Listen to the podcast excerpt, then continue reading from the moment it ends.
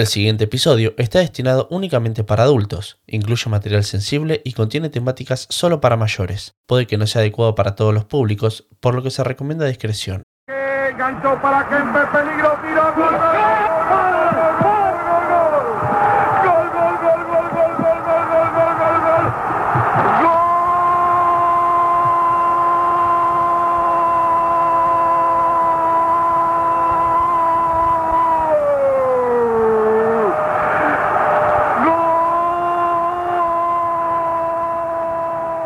Se comunica a la población que a partir de la fecha el país se encuentra bajo el control operacional de la Junta Militar.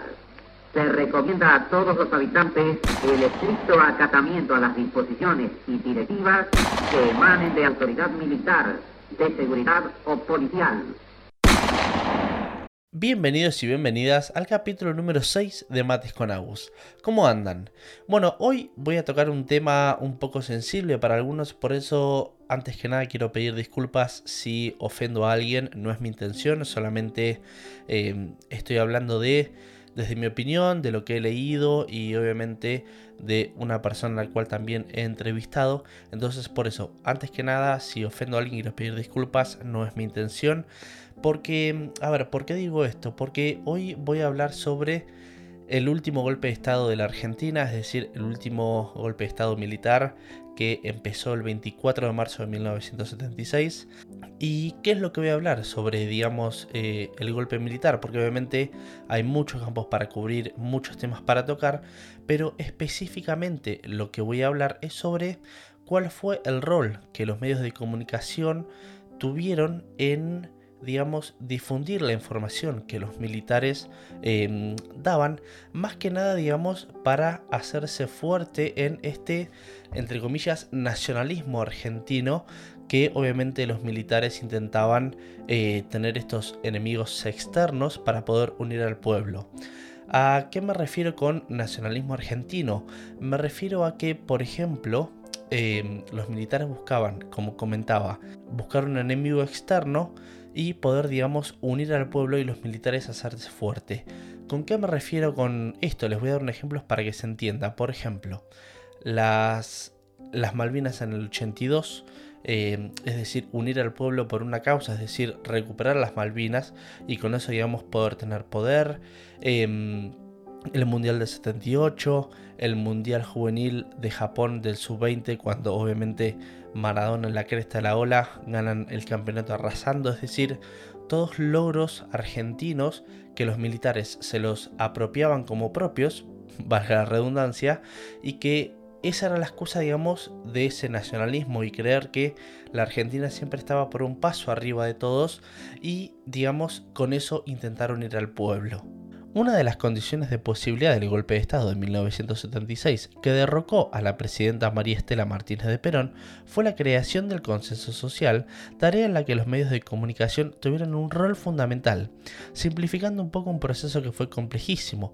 Diremos que una de las acciones llevadas a cabo por los medios fue crear una sensación de caos generalizado para ser necesario o deseable, la llegada del Salvador, entre comillas, de aquel que fuera capaz de restaurar el orden perdido y de devolver volver a la sociedad un estado de paz. Para ello, usaron a su favor eventos que fueron sucediendo y contaron su versión de la historia para manipular y controlar la sociedad. Eventos como he comentado anteriormente, el Mundial de Fútbol de mil novecientos setenta y ocho, el Mundial sub veinte de Japón de mil novecientos setenta y nueve, los conflictos externos con Chile de los años setenta y ocho setenta y nueve y, por supuesto, la Guerra de las Malvinas en mil novecientos ochenta y dos. Creemos que la propaganda de la última dictadura militar argentina apela al lugar común de lo externo como amenazante para generar ciertas emociones en sus destinatarios con el fin último de legitimar las acciones del gobierno, inducir a sus destinatarios a la realización de ciertas acciones. Además, para este informe, invité al periodista y licenciado en Comunicación Social, Reinaldo Claudio Gómez, que además trabajó en el diario El Día de la ciudad de La Plata en la época de la dictadura militar. Fue director de prensa del Ministerio de Educación, fue director provincial de prensa durante el gobierno de Felipe Solá, fue vicedecano de la Facultad de Comunicación Social, dirigió el diario Diagonales de la ciudad de La Plata, es gestor cultural distinguido por el Senado de la Provincia de Buenos Aires, escribió tres libros y así podría seguir mucho tiempo más. Y justamente eso fue lo que hablé con Claudio, de cómo el gobierno militar hizo uso y abuso del nacionalismo argentino y cómo utilizó a los medios de comunicación para justamente poder manejar a toda la sociedad argentina. Eh, todo bien, che, Claudio, primero, antes que nada, obviamente gracias por, por no. ayudarme, por sumarte. La verdad que para mí eh, implica un montón esto. La, la verdad que, nada, de verdad gracias. Claudio, me, me gustaría primero, obviamente, si, si te podrías presentar, digamos, nombre completo, qué es lo que haces, dónde trabajás o dónde trabajaste, y ya después empezar a meternos un poquito en lo que es eh, la, la dictadura. Bueno. Bueno, mi nombre es Reinaldo Claudio Gómez, soy periodista desde los dieciséis años. Empecé a trabajar en el diario El Día de la ciudad de La Plata. Este, esa era una época de dictadura, pero bueno, mi trabajo tenía que ver con un suplemento dominical que estaba muy alejado de las cuestiones políticas. Y después empecé eh, en, en prensa del Ministerio de Educación, donde llegué a ser director de prensa bastante joven, a los veintiséis años. Luego este, fui director provincial de prensa durante el gobierno de Felipe Solá. Este, fui, bueno, soy licenciado en Comunicación Social y fui vicedecano de la Facultad de Comunicación Social. Tuve la oportunidad de dirigir un diario en el que trabajé con tu papá, el diario Diagonales. Y soy personalidad destacada de la cultura aquí en La Plata, además de gestor cultural este, este, distinguido por el Senado de la Provincia de Buenos Aires. Por ahí van mis cosas, digamos, ¿no? Tengo tres libros ¿no? escritos. Este, no, no, digamos, tengo también cuarenta años en la profesión, ¿no? De manera que Totalmente. he abundado bastante en distintos lugares. Pero bueno, he, he podido hacer un poco de lo público y lo privado, y, y, y casi, digamos, eh, si bien mi inclinación es por la gráfica, tuve oportunidad de hacer radio, de hacer televisión, pero bueno, lo mío es la gráfica, ¿no? Claramente. Totalmente. Che, Claudio, nada, me gustaría que me empieces a contar un poco, digamos, a vos eh, en el setenta y seis, más específicamente el veinticuatro de marzo, cuando traduce el, cuando pasa, digamos, esta toma de, del gobierno, o sea, de los militares del gobierno. ¿Cómo, cómo te agarra a vos, digamos? ¿Dónde estabas? ¿Qué te acordás de eso principalmente? Mirá, me acuerdo mucho y me acuerdo particularmente de algunas cosas que que me marcaron la memoria porque eran circunstancias muy extrañas, ¿no? En principio yo iba al Colegio Nacional, este, que, bueno, como decíamos, era un colegio de la dictadura, al que había que entrar este, eh, cantando la marcha de San Lorenzo, íbamos con uniforme. En ese momento el Colegio Nacional se ingresaba este, a través de, eh, de concurso, digamos, había que que este, el examen, el ingreso era restricto, o sea, los que los mejores promedios ingresaban. Yo tuve la suerte de hacerlo, este, pero era un, un colegio de la Universidad Nacional de La Plata y por lo tanto estaba muy ligada a las actividades de la Universidad Nacional de La Plata, que tenía mucha militancia en ese momento, ¿no?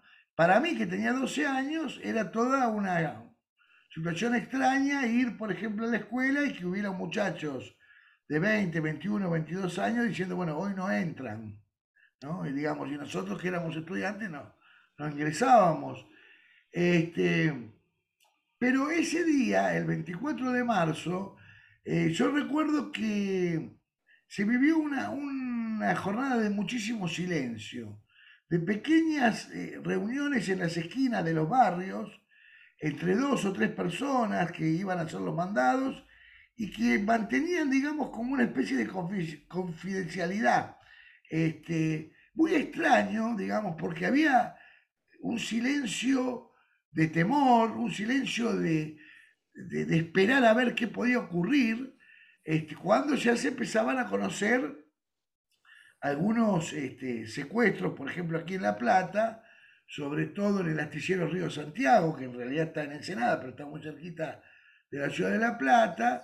Y, este, y bueno, también eh, la detención de algunos delegados, ya sea en el ámbito estatal, porque La Plata tiene mucho de ministerios, este, es una sede, es la capital de la provincia de Buenos Aires, y es una sede de muchos empleos públicos, y también en la fábrica, ¿no?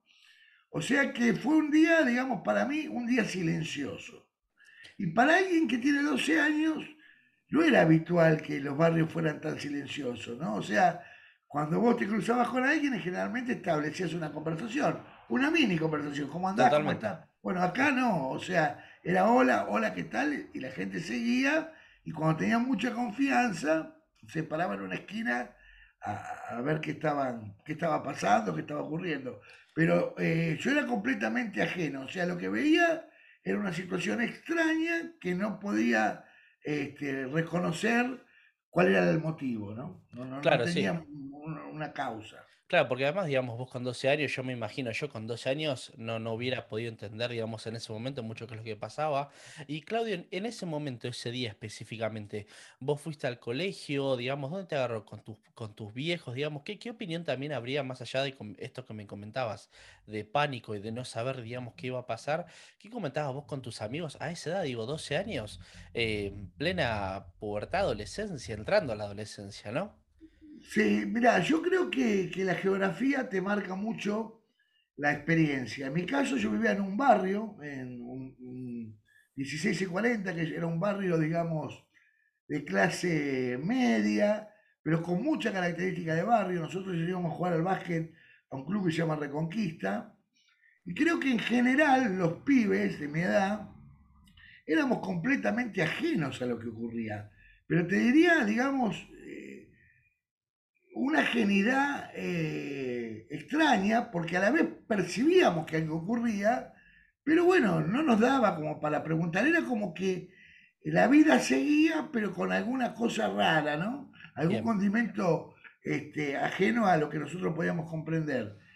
Pero tampoco tuvimos oportunidad de preguntarnos qué era lo que pasaba, ¿no?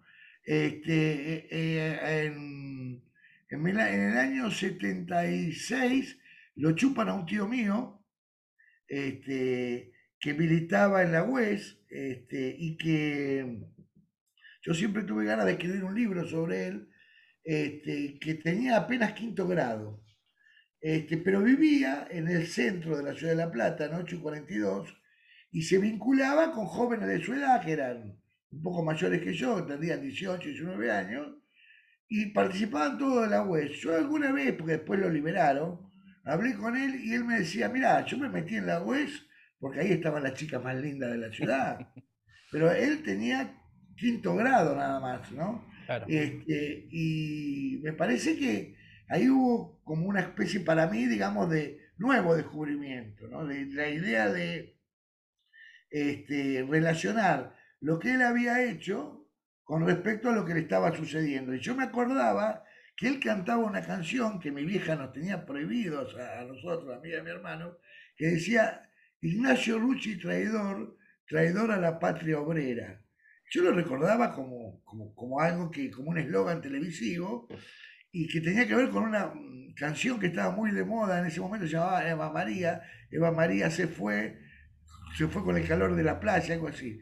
Después, cuando uno se entera, digamos, que, que, había, que antes habían matado a José Ignacio Rucci, que era un poco la mano derecha sindical de Perón, y que habían sido los Montoneros, uno relaciona el cántico del tío, el secuestro del tío, con esos acontecimientos anteriores, ¿no? Totalmente. Este, pero todo muy endeble, o sea, además nuestros viejos se negaban a conversar sobre eso. No una negativa directa, pero te cambiaban de tema, o... o o trataban de no, de no informarte en cosas que pudieran perjudicarte, ¿no? Era, era una noche muy oscura, muy oscura. El caso de mis viejos eran laburantes, digamos, este, ninguno de los dos tiene más de sexto grado, y este, entonces tampoco estaban muy a sabiendas de lo que ocurría, ¿no? Este, claro. Y sin, sin ninguna, aparte sin ninguna ligazón política. Y, este, y bueno, para mí desde los doce años hasta los dieciocho que salí de la escuela secundaria, no había ocurrido nada. Claro, o sea, para vos, digamos, la vida seguía con eso que decías, con algo raro, pero la vida seguía. Y... algo raro, y eso te digo de algo raro, lo viví más entre el setenta y cuatro y el setenta y ocho, cuando se hizo el Mundial, Este, me acuerdo, sí, la, las publicaciones, porque yo leía revistas y esas cosas, y bueno, esta idea de la campaña antiargentina en el exterior, este, la, la reunión de, me acuerdo, de los holandeses con las Madres de Plaza de Mayo, una nota de un jugador holandés que había sido este, falsificada, de un tal Kroll, exacto, sí, en la revista Para Ti. Todas esas cosas me hacían sospechar, pero bueno, eh, medio que uno se acostumbra a que esas cosas ocurrieran, y era como una puja entre sectores a los que yo no pertenecía. Además, yo venía de una familia muy humilde, digamos, este, que, que, que estaba dando sus primeros pasos al ingreso a la clase media, y esas cosas, viste, eran como parte de la dinámica cotidiana. Totalmente. Y sí me llamó mucho la atención, una cosa que realmente me produjo un poco de... de temor, fue en el año setenta y nueve, cuando jugaba la selección este, argentina juvenil con Maradona, y los Montoneros, en lo que se llamó, bueno, eh, yo no me acuerdo exactamente el nombre, pero fue un, un sector de Montoneros que volvió, este, ya nos va a salir el nombre, lograron intervenir la transmisión, el audio de la transmisión del partido de la selección, para este, bajar línea política a todos los que estuvieron viendo el partido acá en la ciudad de La Plata. Claro. Entonces, cuando vos ves eso, viste, vos estás esperando el partido, quisieron verlo a Maradona, que, que, que ya era un, un poco este, el emergente más grande del fútbol mundial, y, y, y aparece una cosa completamente extraña al consumo televisivo, como la voz de un grupo eh, político operativo Que, que, que, que, que se inserta en ese lugar, ¿viste? Son esas cosas que, que te dan un poco hasta de temor, ¿no? Totalmente, totalmente. Después había muchas cosas que decían que, por ejemplo, que los, que los Montoneros metían panfletos en las revistas, este, se han llegado a decir cosas este, horrendas, que, que por ejemplo que ponían gilet en los toboganes, entonces cuando vos te tirabas te cortaba la mano. Había toda una campaña, digamos, de Este, muy, muy, muy sucia, y una campaña, digamos, de odiemos a los Montoneros. Claro. Eh, yo, por los cuales yo no tenía ningún afecto en particular porque no los conocía, ¿no? No, totalmente, pero creo yo, digamos, en ese momento para los militares, siendo una amenaza, ¿no? Digamos, tener, tratar de tomar ese control de, bueno, la amenaza hoy en día es interna nuestra, y es este grupo llamado Montoneros. Y me, me gustaría, Claudio, que me encantó, que me, justo me tocaste el tema de los mundiales y demás, me gustaría si me podrías contar, digamos, cómo funcionaba el tema de la censura de los militares con los medios de comunicación en ese momento. Bueno, fue realmente brutal, sobre todo en términos, en principio, del control, ¿no? Yo creo que lo, lo inicial fue el control, que ya había empezado antes, inclusive del veinticuatro de marzo, a partir de la irrupción de la triple A, de, digamos, del poder de eh, López Rega, de la debilidad de Isabel, había empezado un control bastante eh, fuerte con, eh, con todos los medios de prensa, y durante el Mundial eso ya se había exacerbado, ya no era control, era censura. Este, se, se, se trabajó también mucho con...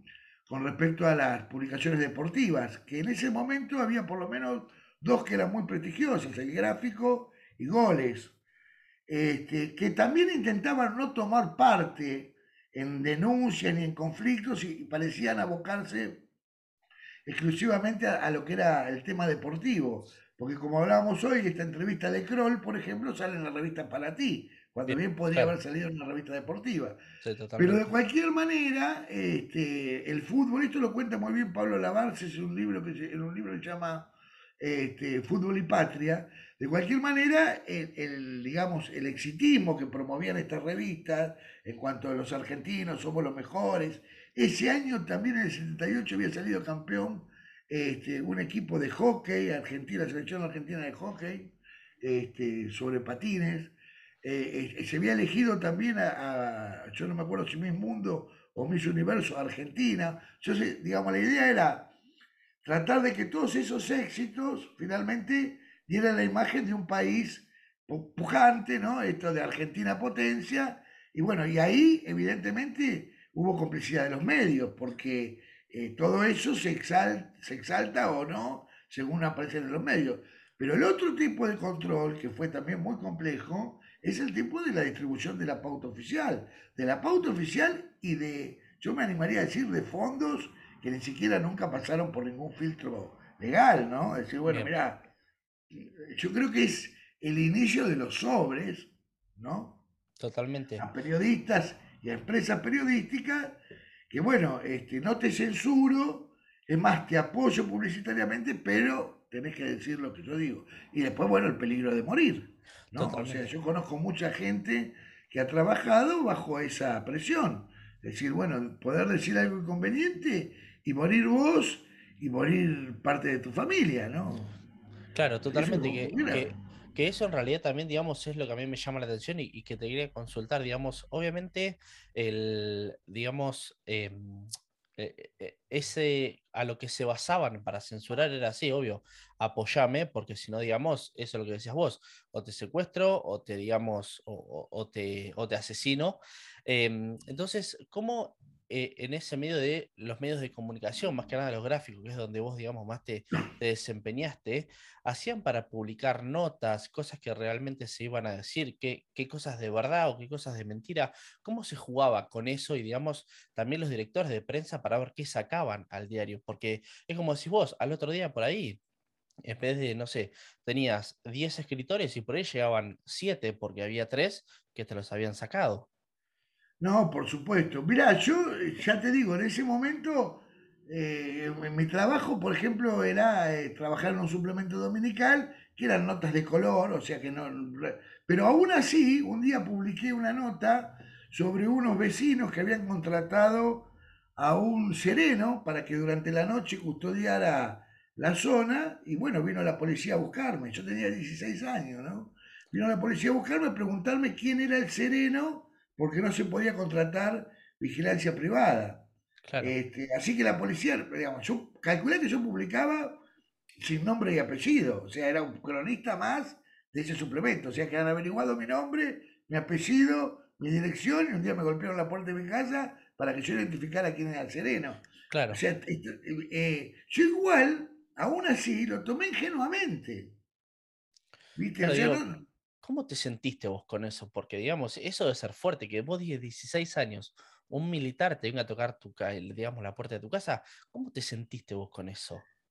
Sí, era la policía en realidad. Y mirá, eh, yo sentía que, bueno, que a lo mejor había hecho una macana, pero no en términos políticos, ¿no? Sino que, que bueno, que eso no se podía, entonces que estaba bien. Le avisé al sereno que desapareció, se borró, no porque lo desaparecieran, ¿eh? Sí, sí, el tipo sí, dijo, sí. no, no, no puedo, evidentemente si nos mandamos una macana, vos contando y yo dándote testimonio, y el tipo no, no laburó más de eso. Pero la verdad, este, Agustín, no lo tomé como algo peligroso, lo tomé como algo, bueno, mirá, son los gajes del oficio, a veces publicas cosas que, que, este, que te dan, que, da, que dan lugar a que alguien pueda reprochártelas. Ahora, si vos me preguntás ahora a los cincuenta y siete años, y creo que me hubiese saltado el paredón, me hubiesen encontrado en Magdalena. Claro, totalmente, sí. En ese momento abrió mi vieja la puerta, te buscan, sí. ¿Viste?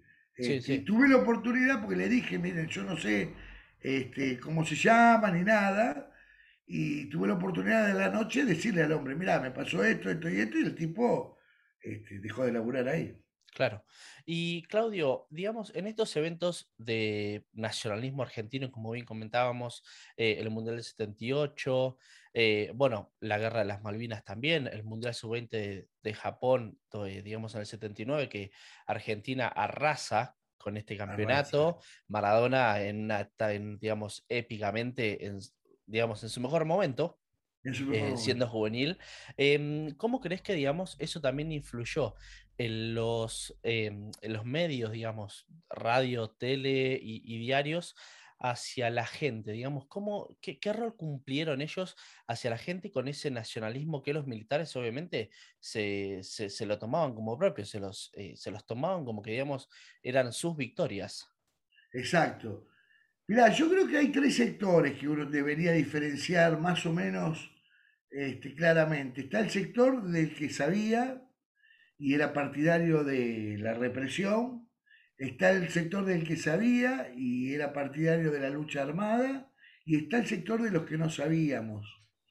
Este, no obstante eso, eh, era evidente que había, digamos, como vos bien señalás, una campaña de exaltación de los logros argentinos.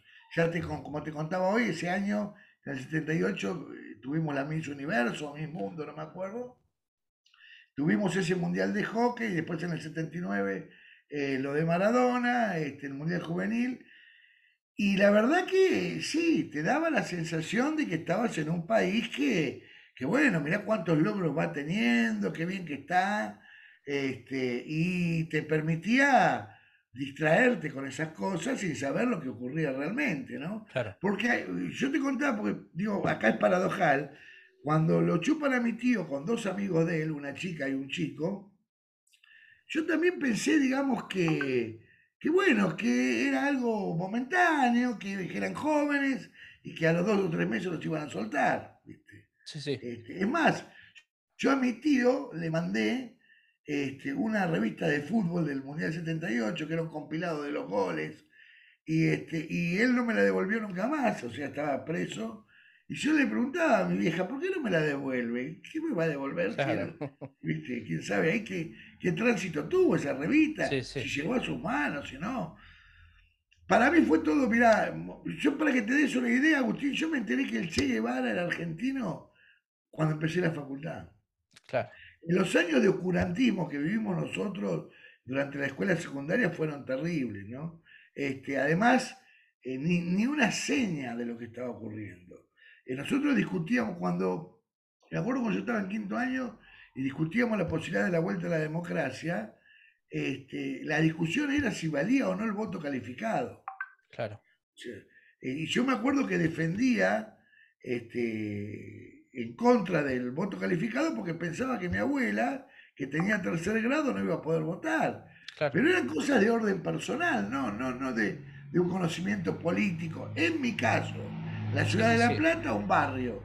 Yo, por ejemplo, veo la, la película, por ejemplo, por nombrarte alguna, La Historia Oficial, y vos ves que los pibes del Nacional, en el Colegio Nacional de Buenos Aires, del, del Colegio Urquiza, Este, conocían perfectamente lo que ocurría o tenían otra formación.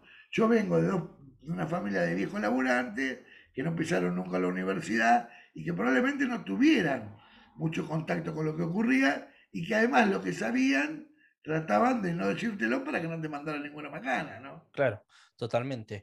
Y Claudio, en este sentido que, que comentábamos que vos con tu ingenuidad y que también me comentabas por ser eh, un chico, un adolescente, y que además en todo lo que eras, digamos, los medios de comunicación, se decía lo que los militares querían, que era que estaba todo bien, eh, que no pasaba nada, cuando por ejemplo, no sé, en el Mundial del setenta y ocho vos tenías un partido en la cancha de River y a las dos, tres cuadras tenías un campo de concentración de gente. Sí, sí. Eh, y por ejemplo... Yo me acuerdo, bah, no me acuerdo, cosas que he visto, la tapa de gente, las Malvinas diciendo vamos ganando la guerra, cuando obviamente era todo lo contrario.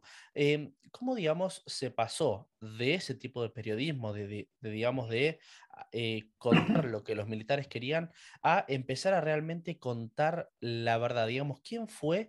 Eh, eh, eh, digamos, ¿quiénes fueron esos que empezaron a decir, no, loco, no, no podemos seguir, digamos, mostrando esto, tenemos que realmente mostrar la verdad? Bueno, me parece que ahí el gran héroe fue Rodolfo Walsh, ¿no? Rodolfo Walsh, con, con su carta abierta a la Junta Militar, eh, que le cuesta la vida, este, es realmente, digamos, el símbolo de lo que fue la rebelión periodística a nivel mediático, porque después había la, estaba la construcción de muchos periódicos y de muchas revistas que tenían que ver con, eh, como por ejemplo, El Descamisado, este, Evita Montonera, digamos que tenían que ver más con lo, con lo que producían la, las, las propias organizaciones. Pero, digamos, alguien que, que, que intentó publicarlo masivamente, indudablemente fue Rodolfo Walsh, con... con otras cosas, pero también con la carta a la Junta, eh, este, que a, a él lo matan cuando él sale a distribuir ese material. Claro. Es además una obra de arte de, en, en materia literaria y periodística, ¿no? Pero bueno, no fue el único, tenés el caso de, de Paco Urondo, de Haroldo Conti, hay miles de periodistas y no tan conocidos que han perdido la vida dando, dando este, la, justamente la, la vida por su trabajo, por decir la verdad, pero siempre se los relacionó con organizaciones sociales, o sea, con organizaciones, perdón, este, armadas. Siempre decían, bueno, este tipo murió porque, además de periodista, era montonero. Claro. ¿No? O sea, este, y bueno, y además hay que pensar... Yo, mirá, te voy a decir una cosa entre paréntesis. Hay un poema de Borges que es sobre Malvinas, este, que se llama John Ward y Juan López, si tenés oportunidad léelo, que termina diciendo, esto ocurrió en un tiempo en el que no podemos comprender. O sea, todo lo que yo te cuento es algo que está tan desligado de la realidad actual, digamos, afortunadamente, sí, obvio, que es tan extraño a nuestras percepciones cotidianas, que parece mentira, ¿viste? Que parece que no ocurrió, que fue un cuento que alguien inventó este, para asustarnos a todos, pero estas cosas ocurrían, digamos. Yo tuve un compañero de laburo este, que cuando salió, de que era del E R P, cuando salió de, de la cárcel, porque había dos tipos de detenidos, ¿no? El detenido que estuvo detenido antes del setenta y seis, que entraba en lo que era el Poder Ejecutivo Nacional, o sea que lo, lo ponían en una lista y aparecía, y después del setenta y seis ya los desaparecidos, ¿no es cierto? Claro. De los sí. cuales muy poco, muy poco recobraron su libertad. Pero esos que fueron previos al setenta y seis, que estaban en la condición del P E N, del Poder Ejecutivo Nacional, uno de estos muchachos, después con mucho tiempo, en la vuelta a la democracia, volvió a trabajar conmigo. Y el tipo se dedicó al sindicalismo, o sea, había una vocación de él, en particular, por lo social, que, que, no, que, que no, digamos, que no pudo invalidar ni limitar esos años presos que estuvo, ¿no? A mí eso me, siempre me resultó sorprendente. Yo creo que me meten dos días en cana y renuncio a todo, ¿viste? Pero era otra época. Por eso sí, esto sí. de Borges, esto ocurrió en una época que no podemos comprender, ¿viste? Claro. Totalmente. Y, y también creo que había leído por ahí, por algún lugar, y también eh, era, que me lo anoté acá, eh, la radio uruguaya, si no me acuerdo mal, eh, ¿cómo lleva, digamos, eh, la... Eh, para, porque me lo anoté acá, lo tengo que tener Radio acá. Colonia. Esa, la Radio Colonia, gracias, Claudio. Claro. ¿Cómo, digamos, bueno, cómo, cómo en Uruguay llega, digamos, a que en Argentina se pueda escuchar una Radio Colonia y que ellos también empiecen a ayudarnos a, a digamos, contar esta verdad? Bueno, el episodio de Malvinas es quizás el episodio que termina con la pesadilla, siendo otra pesadilla, ¿no? Pero a mí Malvinas sí, ya me agarra a los diecisiete años pensando en lo injusto que era que, porque yo soy, yo soy del año sesenta y cuatro, y a Malvinas fueron del año sesenta y dos y del año sesenta y tres. Claro, zafaste. Del año, yo zafé, igual después se la hice la colimba, pero... O sea, Fede y la Malvina por un año. Claro. Entonces vos ibas a bailar, por ejemplo, y pensabas, en este momento está Lalo en Puerto Belgrano, ¿viste? Sí. O sea, ¿qué, qué locura es esta? Y, y sí, efectivamente, con respecto a los medios, bueno, eh, toda la información que se daba, acá había un canal, que era justamente el Canal siete, este, que conducía un periodista que después, afortunadamente, Este, cayó en desgracia y nunca se le perdonó lo que hizo, que fue José Gómez Fuentes, que era el que informaba sobre la situación en, eh, este, en Malvinas, este, y había un periodista, un cronista que se llamaba Nicolás Casanseu, que era el que estaba en Malvinas, y esa era la información oficial. Después los medios contribuían también a estamos ganando, este, destruimos un buque, este, nuestros soldados Este, están bien alimentados y bien cobijados. Yo me acuerdo una nota en la revista Siete Días, o Gente, me acuerdo, si, que estos son los cuchilleros correntinos que van a enfrentar a los burkas ingleses. Claro. Unos correntinos con unos cuchillos. Era, era todo una, una, una, una bizarría excepcional. Y ahí me parece que, este, digamos, fuera de la, la euforia inicial, donde se hizo un programa de televisión, que se recaudaron fondos, Que, que, que sirvió para, para este, juntar plata que dicen que nunca llegó a, a los eh, soldados de Malvinas. Fuera de eso, fuera inicial, después hubo un pensamiento de decir, bueno, este, ¿qué estamos haciendo?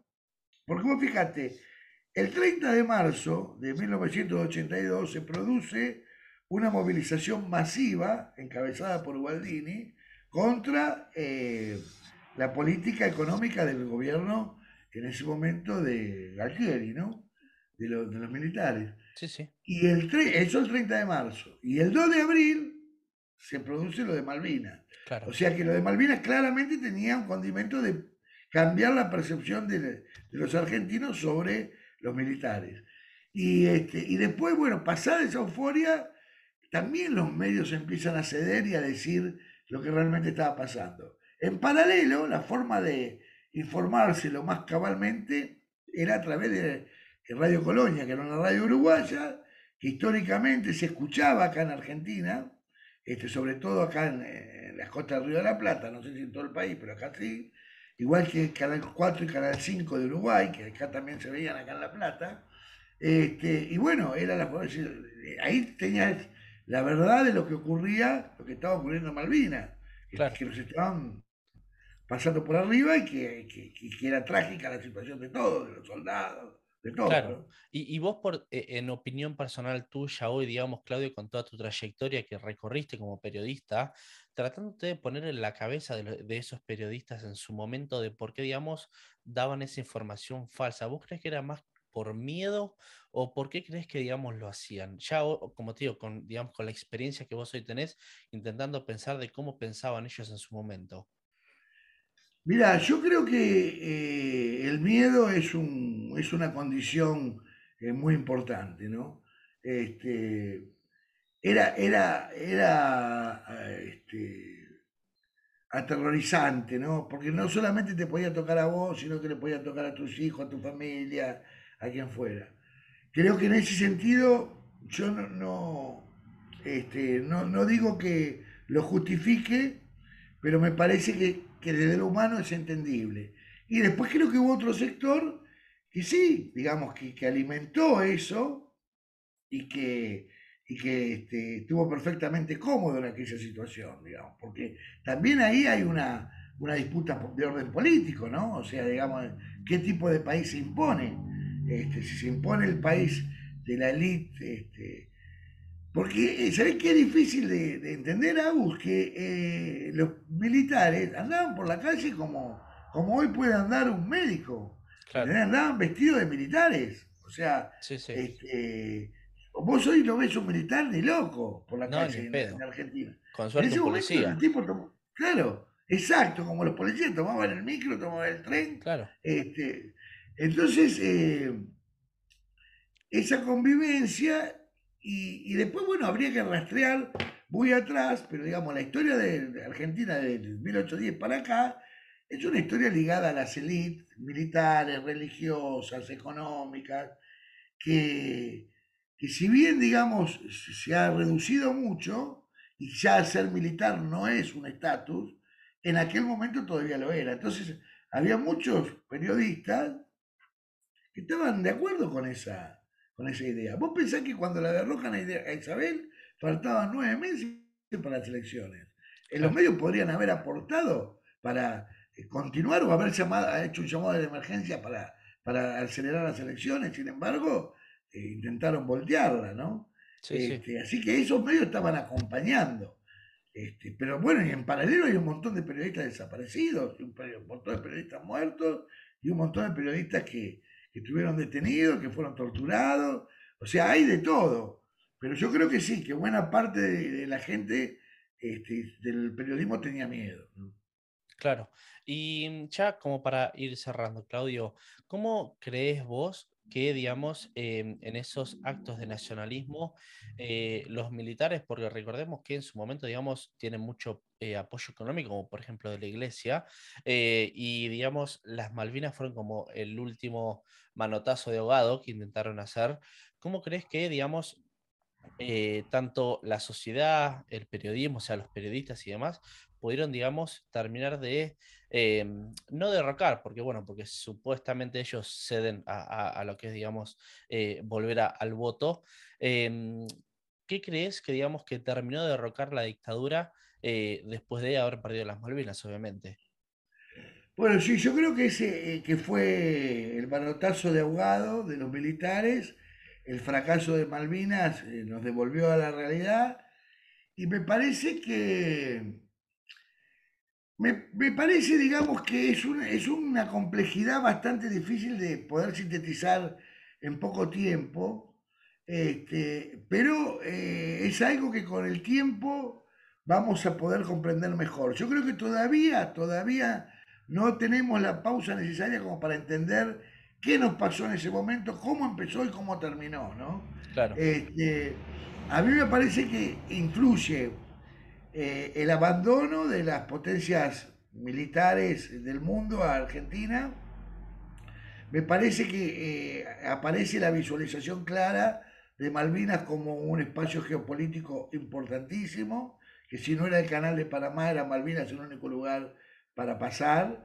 Me parece que tiene una posición estratégica muy importante, me parece que tiene recursos naturales que son este, codiciados por, por las grandes potencias del mundo, y me parece que Argentina este, estaba, digamos, más allá de perder la guerra, había perdido el respeto.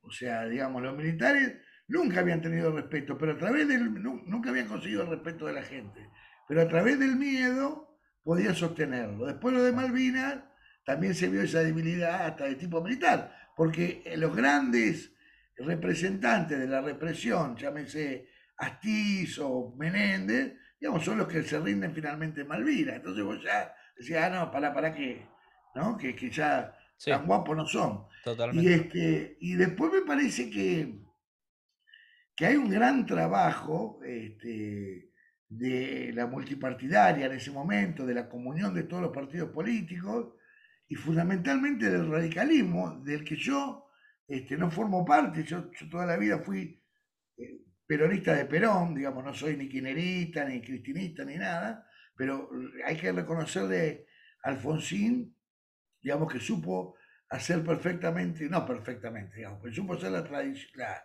transición de la dictadura a la democracia en un país que desde mil novecientos treinta en adelante había tenido eh, reiteradas interrupciones de los gobiernos militares. Sí. Entonces, digamos, porque no es que cuando Alfonsín asume está todo cerrado, así, bueno, ya estamos en democracia, no, no, no. La amenaza de la vuelta y el poder de los militares era tremendo, sí, y, y muy poderoso, y además había que juzgarlos. Sí, y había obvio. que encerrarlos, y había que mostrar todo lo que habían hecho. O sea, yo creo que eso fue lo que imposibilitó también la caída de, de, de los militares, este, porque se hizo un proceso multipartidario y con mucha vocación democrática. Eso se lo debemos a Alfonsín, ¿no? Sí, sí, obvio. Y obviamente también hablar de todas las deudas que dejaron, que creo que eran cuarenta y cinco millones de dólares. Eh, y también recordando que tuvimos, eh, entre comillas, por suerte, solamente una guerra, porque si también recordamos unos años anteriores, eh, creo que fue setenta y ocho y setenta y nueve, el conflicto con Chile, que, el conflicto con Chile, exacto, que digamos, eh, fue la intervención papal también para no ir a la guerra. Exacto, el conflicto con, con Chile por el Beagle, que también, pero eh, eh, hay cosas, mira, que son maravillosas, ¿no? Este, como por ejemplo la canción de Charly García, No bombardeen en Buenos Aires, ¿no? Siempre eh, estos conflictos, para quienes vivíamos en el centro del país, aparecían como lejanos. O sea, se estaban librando batallas. El Beagle era el, el sur, Malvinas es el sur, es el sur inhóspito, desconocido, helado, este, casi te diría eh, inexpugnable para el tipo que, que, que está acá, ¿no? Tendrías que ir a alguna misión específica a Malvinas. Y entonces, cuando Charly dice no bombardeen Buenos Aires, yo creo que ahí es donde la gente empieza a tomar conciencia, a decir, bueno, ojo que si esta guerra se extiende, sí, ¿viste? Va a llegar también a, a, al Río de la Plata. Claro. Este, lo mismo con el Beagle, ¿viste? Si nosotros vamos a pelear con Chile, pero ojo que nos puede tocar a nosotros. Yo claro. creo que, que en general la sociedad es más indiferente cuando el conflicto está localizado en una zona, digamos, donde ocurre poco y nada. Este, en materia social, digo, a que cuando le empiezan a picar la bala cerca. Entonces, claro, yo creo que también eso dijo, bueno, a ver, con estos milicos por ahí terminamos guerreando contra alguno y nos van a bombardear Buenos Aires, ¿no? Sí, sí, totalmente. Ese tema de Charly García es muy este, eh, eh, muy aleccionador sobre eso, ¿no? Por favor, no bombardeen Buenos Aires. O sea, está todo bien la guerra. Nosotros los bonaerenses, los de Capital, la, la, la podemos ver por televisión, nadie, pero por acá no toquen nada, ¿no? Eso claro. Me parece que es, es muy, muy... Toda, y eso viene del unitarismo, ¿no? De esta idea de, bueno, nosotros mientras conservemos el puerto, la aduana y este, el acceso a, de, de, de, este, al, al comercio exterior e interior, lo que ocurre en el país nos parece ser muy importante. Claro. Y, y eso no lo hemos, no lo hemos podido deshacer de esa cuestión, ¿eh? No, no, no, es que, a ver, eh, pasó hace cuarenta años, no pasaron hace cien, doscientos, o sea, sigue muy vigente todo, eh, incluso hoy personas siguen desaparecidas, ¿no? Lamentablemente. Eh, pero bueno, para no desviarme un poquito del tema, Clau, eh, que quería terminar, digamos, para cerrar la charla eh, en cuanto eh, a, al tema que nos compete más que nada, la, las, la comunicación, ¿no? El periodismo. ¿Cómo crees vos, como te vuelvo a repetir, con tu experiencia y tus años de trabajo, que desde ese momento hasta hoy en día el periodismo, cuánto ha cambiado, si es que ha cambiado, y cómo ha evolucionado también? Porque obviamente un cambio no significa que sea para bien. Eh, digamos, no. ¿qué, qué, qué, ¿qué pensás con eso vos? Mirá, yo creo que, para ser, voy a ser muy honesto y un poco brutal, ¿no? Pero digamos, yo creo que el periodismo es el periodismo escrito. Este, lo demás es, eh, es comentar una información, o en todo caso dar una opinión sobre una determinada información, pero el periodista es el que sale a buscar la información y la escribe y la cuenta. Yo anoche estaba viendo que aquí en, en Argentina le dieron el premio Martín Fierro a, al mejor periodista de cable a, a Feinmann, ¿no? Eduardo Feinmann. Sí. Bueno, digamos, son opiniones, pero a mí no me parece que sea un periodista, digamos, en todo caso será un televisista, o llamarle como quieras, pero, pero eh, ese daño que traemos de la, de la dictadura todavía no lo hemos sanado, porque faltó esa generación que nos enseñara a cómo ver las cosas de otra perspectiva, no porque estuvieran acertados, porque buena parte de lo que hicieron los medios, incluso los medios este, proclives a, a los sectores más de izquierda, además de lucha, también se equivocaron. Este, me parece que no, no lo hemos logrado este, sanar. Y me da la impresión que la influencia de la televisión y ahora de internet y de, las, y de los soportes digitales lo, lo va deformando mucho al periodismo. O sea, hay una cosa que uno no puede, de la que no puede renegar, es la pretensión de objetividad, ¿no? Claro, y sin tratar de... Yo creo que nadie puede ser objetivo, todos tenemos una carga, una huella, pero pretender ser objetivo. Y me parece que eso se perdió como, como, como batalla, ¿no? Y, este, ¿y por qué digo que el periodismo es el periodismo gráfico? Porque el periodismo gráfico es el que te permite reflexionar antes de escribir. Entonces, digamos, si vos podés reflexionar sobre un acontecimiento que, como es Malvinas, digamos, Este, a lo mejor no cometés tantos errores.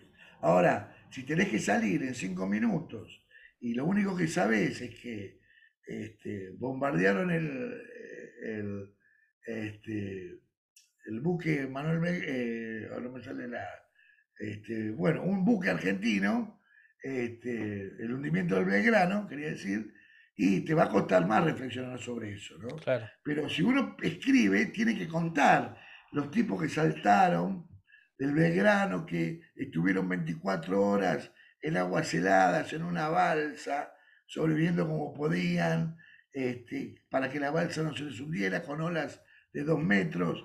O sea, eso te da una, una idea de lo que realmente estaba ocurriendo. En cambio, en la televisión te decís, bueno, hundieron el Belgrano y no tenés mucho más para arreglar. Lo que agregás es los hijos de puta de los piratas. No, bueno, pero sí, sí. Estaba fuera de la línea, pero es, es opinión, ¿viste? Es especulación. Totalmente. Esto es lo que yo creo porque soy periodista gráfico, otro lo defenderá mejor de otro sí, lugar. Sí, ¿no? Obvio. Eh, pero bueno, Claudio, nada, eh, te quiero mil agradecer por todo, de verdad, muchas gracias. Igual, Agus, no, no, no, yo también. Mirá, yo lo, lo único que me gustaría contarte este, es que es muy complejo de entender lo que ocurrió, ¿viste? Este, eh, reiterarte esto de que creo que todavía no estamos maduros para entender bien lo que ocurrió. Creo que también de parte de las organizaciones armadas debería haber algún tipo de, yo no, no digo de autocrítica porque eso depende de cada voluntad, pero sí una especie de, de, de explicación de qué pretendieron, este, para, para que una noche tan oscura como esa no se vuelva a repetir, porque lamentablemente el tiempo va este, erosionando ciertos valores y lo que parece que fuera imposible que se vuelva a repetir, alguna vez se puede volver a repetir, ¿no? Sí. Y, este, y a mí me parece que nos falta esa, esa lección. Fíjate vos que si en algo hemos conseguido los argentinos es en defender la democracia. Y ese valor es un valor en sí mismo, pero es un valor contra otra cosa, que es la dictadura. Sí. Pero tenemos que todavía aprender a transitarla más en conjunto, ¿no? O sea que no es que tenemos la democracia y ahí terminó el problema. Tenemos que ver, digamos, cómo la fortalecemos todos los días. Sí, sí.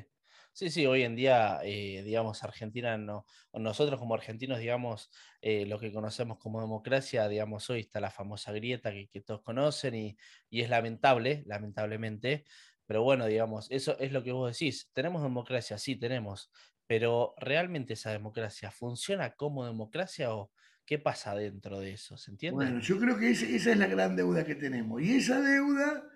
Es una deuda como, es que, que es como una pinchadura en la manguera, ¿viste? Hoy es chiquita, mañana es un poquito más grande y cuando querés acordar se te abrió la manguera de punta a punta. Sí. Entonces yo creo que ahí estaría bueno todavía que existen sobrevivientes. Decir, bueno, ¿qué es lo que se intentó? Porque vos pensás que en ese momento, en el año setenta y cuatro, los índices de pobreza eran del cuatro por ciento, hoy son casi del cincuenta por ciento. Entonces, sí, digamos, ¿qué ocurrió para que esa gente... Y hay miles de factores, ¿no? El, el, el triunfo de la Revolución Cubana, unos, la década del sesenta muy activa en rebeldías a nivel mundial, eh, la necesidad de que volviera Perón después de dieciocho años de exilio, pero no obstante eso, ¿qué condición hizo que alguien estuviera dispuesto a matar y morir por cambiar eh, el, la situación del país, ¿no? Sí, y que ni siquiera iba a saber si la iba a cambiar, o sea... Y ni siquiera sabía si la iba a cambiar, como proyecto. Claro. Pero, este, porque a lo mejor morir no es tan difícil como matar, ¿viste? Porque vos tenés que matar, ¿viste? Morir a lo mejor, bueno, digamos, es tu decisión. Pero matar a los veinte... Los, los, los, los, los montoneros que secuestran a Aramburu tenían entre veintiuno y veinticinco años. No sé cuántos tenés, Agus, vos. Yo tengo veintiséis, o sea, es mi edad, básicamente. Bueno, vos... vos yo no me imagino sí, matando a una persona, la verdad. Claro, además, digamos, secuestrándola, llevándola a, a un lugar y hacerle el juicio del pueblo. Digo, por eso yo me quedo con esa frase de Borges. Esto ocurrió en un tiempo que no podemos comprender, ¿viste? Después, del otro lado, la, la, la, la, la, la. La, la, la, la, la, la tragedia humana, ¿no? Es decir, hasta dónde vos podés torturar a alguien, digamos. ¿Cómo, cómo, cómo? ¿Qué, qué, qué odio tenés adentro para ver a alguien sufrir porque le pones una picana, ¿no? Sí, qué sé yo. Yo ahí ya es un pensamiento más, eh, digamos, personal, que cuando uno tiene poder y vos sentís que tenés poder sobre otros, como que a veces es incontrolable. Es eh, incontrolable. Y qué sé yo, viste, cuando tenés plata, digo, no sé, yo a veces lo veo con pequeñas cosas. Eh, estás a fin de mes y cuidás el sueldo, pero cobraste y, y la desparramás. Entonces digo, cuanto más poder, en este caso por ahí, más poder económico, más poder sobre otra persona, ya sea físico, lo que sea, en vez de fundamentarlo con la palabra, con, digamos, por eso para mí es fundamental, eh, hoy digamos la educación nuestra es fundamental. Eh, Desde el colegio, desde la primaria hasta universidad. O sea, me parece fundamental porque creo que es la única forma de salir. Me, yo personalmente lo creo así. Totalmente de acuerdo, totalmente de acuerdo. Por eso es que la, la educación en, en todo el mundo transita un periodo de decadencia, porque salvo excepciones que tienen que ver con países muy desarrollados en materia educativa, en general la educación no es un bien... Que, que esté trabajando este, ni siquiera en Europa. Pero totalmente. Bueno, ahí estamos. Yo lo que creo que este tipo de cosas vienen bien. Y te voy a, de, a recomendar dos libros. Sí, cómo no. Uno se llama El tren de la victoria y el otro se llama La sangre derramada, que es de José Pablo Feinmann, en un sinnúmero de libros interesantísimos, ¿no? Sí, pero sí, eso me parece que eso me parece que el de Zucker aborda lo que vivió este, la hermana de un montonero, que es periodista, y en el otro está, digamos, la historia de lo sangriento que ha sido el pasado de nuestro país, ¿no? Así es, sí, estoy de acuerdo. Eh, a ver, qué sé yo, a mí me cuesta hoy en día, cómo hoy en día está el mundo, eh, digamos que hoy pensar una guerra, eh, creo que está lejísimo. Bueno, digamos, eh, a ver, podés pensar guerras de cualquier otro tipo, no, no solamente de, de, de armas, ¿no? Digamos, podés pensar un montón de guerras diferentes, eh, no se me viene nada a la cabeza ahora, pero no sé. Eh, yo creo que, bueno, ahora mismo el coronavirus, ¿no? Yo a veces lo he sí. llegado a pensar, digo, ¿fue error de alguien que de un laboratorio salió eso o se hizo a propósito? Digamos, eh, ya es una charla más profunda, investigación y demás, pero digo, pero siempre queda esa duda, ¿no? O sea, realmente fue, porque yo no creo que haya salido así de un día para el otro eso. Yo creo personalmente que o alguien, digamos, le tuvo algún error que, digamos, hizo que esto se, se pase, o es algún aviso al mundo que algún país quiso hacer, en este caso China. Pero bueno, uno nunca sabe, pero bueno, están las, las guerras de, otro, de, otro, de otros tipos, ¿no? Pero... Totalmente. Y, y esto que vos decís, Agustín, a lo mejor el día de mañana un alumno tuyo te lo pregunta, y vos que fuiste contemporáneo del coronavirus, ¿no te diste cuenta que eso fue, por decir, te estaba especulando, que eso fue una medida de exterminio de las grandes potencias hacia las pequeñas, por decirte algo? Por y ejemplo, vos, como claro. te cuento yo, decir, yo no me di cuenta. Claro, es que lo estás transitando no lo en el momento y no sabés, claro, porque no sabés las internas, así como decís vos. O sea, hoy lo vemos cuarenta años después, sí, con todo lo que se investigó, con todo lo que después se supo que salió a la luz, pero en el momento, ¿qué, qué, qué sabés lo que realmente pasa? No, no, no, no. Pero bueno, eh, bueno, amigazo. Gracias, Claudio, de verdad te, te agradezco muchísimo por tu tiempo. Eh, no, lo que necesites cuando quieras. Y además te quiero decir una cosa, tenés un viejo que es un fenómeno, ¿eh? Muchas gracias. Este, muchas tu viejo gracias. Ha sido un, un gran compañero mío, eh, es, yo lo considero un amigo. Bueno, espero que la entrevista con Claudio les haya gustado y quiero terminar de remarcar de cómo, digamos, Claudio nos cuenta y nos comenta, él también con su experiencia personal y cómo él también transitaba en su momento eh, la dictadura militar, cómo obviamente eh, nos describe él perfectamente el espíritu con el que se transmitía y se deformaba la información obviamente en la época del último golpe de Estado. Y digamos, ¿con qué fin lo hacían? Obviamente con esto que comentábamos, con ese fin de un logro de consenso o sentimiento nacionalista y que obviamente creando esos enemigos externos y hacer que el pueblo se uniera. Bueno, espero que les haya gustado el capítulo de hoy y ayer, ¿qué pueden hacer si les gustó el video? Si te gustó el video, suscríbete al canal Agustín de Felito y te vas a enterar cada vez que haya un nuevo capítulo. Es gratis. Tocas el botón rojo que dice suscribirse, activas la campanita y listo. Además, todos los episodios los podés encontrar en cualquier plataforma podcast como Mates con Agus, by Agustín de Felito. Muchas gracias, Ayer. Nos vemos la próxima. Chao.